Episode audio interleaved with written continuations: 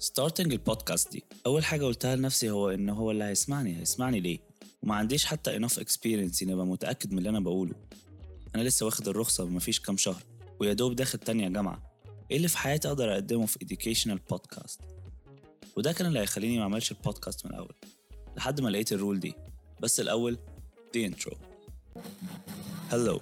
أنت بتسمع episode 2 من ال 3 episode series of my 12 rules for life. لو ما سمعتش episode 1 اسمعه now وتعالى كمل episode 2 وستay tuned for آخر episode. Enjoy. Maybe فكرة إن إيه أقدر أقدمه زيادة ليكوا كانت أكبر مشكلة واجهتها. مفيش اللي يثبت إني أقدر أفيدكوا لحد ما I found rule number 5 أنت مش محتاج تكون عارف كل حاجة عن اللي هتتكلم فيه عشان تتكلم فيه أنت بس محتاج شوية فضول. بعيدا عن إن ده ممكن يبان إن معناه إنك تهبد بس مش ده اللي أقصده. أنا غيرت my mindset من إني هقول لكم حاجات مفيدة لا هقول لكم حاجات أفادتني. ومن إني بقول حاجات صح لإني أقول حاجات أنا في الأول كان عندي فضول أعرف عنها أكتر. season 2 بدأته بإني أبقى عندي فضول طول ال season وأحاول أعرف أكتر عن نفسي وأنا بعمل كل حاجة ليه. وده الأساس بتاع my podcast أنا ما بقولش بدع أو خوارق للطبيعة. أنا بقول اللي قريته من الكتب وجربته أو اللي اتعلمته من حد تاني. أنا بقول حاجات أنت أساسا عارفها.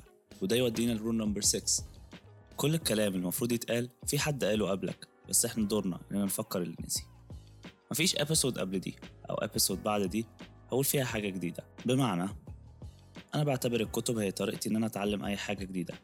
فأول كتاب اتعمل كان من أكتر من 500 سنة. يعني في كتب قد كده اتعملت وناس كانت بتتعلم من قبل كده ومن بعد كده كتير أكيد اللي أنا بقوله دلوقتي حد قاله قبلي. عندنا مشاكل عمرها ما تتغير. أكيد من أول إنسان نزل لحد النهاردة كلنا كنا بن procrastinate كل المفروض يتقال already اتقال. ولو أنت بتعمل شغل وعايز يطلع حاجة ما حصلتش قبل كده فهي حصلت قبل كده. بطريقة أو بأخرى. بس حصلت.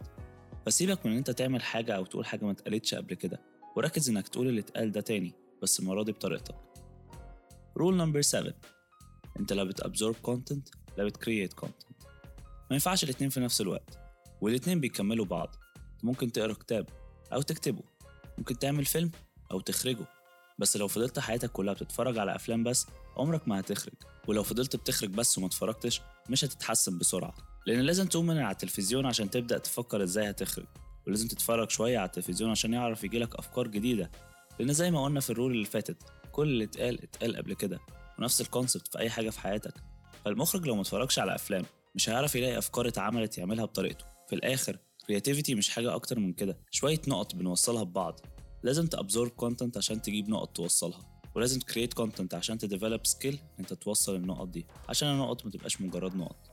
rule number 8 انت عارف المفروض تعمل إيه. مهما كنت مين انت عارف إيه الصح وايه المفروض تعمله. بس إحنا بن procrastinate باننا نقول مش عارفين.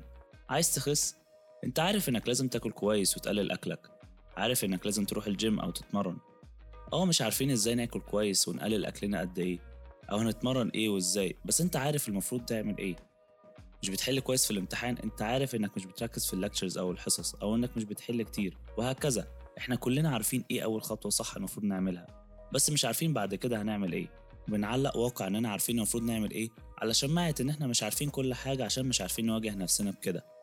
فالمرة الجاية اللي تلاقي نفسك بتقول مش عارف أعمل إيه عشان أوصل اللي عايز أوصله فكر هل أنت فعلا مش عارف؟ وفي الحالة دي فالخطوة الصح إنك تقرأ أو تتعلم إزاي توصل للخطوة الأولى. ولا أنت فعلا عارف بس مش عايز تصارح نفسك بكده؟ ابدأ بالخطوة الأولى دي بعد كده هتعرف. أصعب حاجة هي إنك تبدأ وبعد كده بقى أتعلم في الطريق.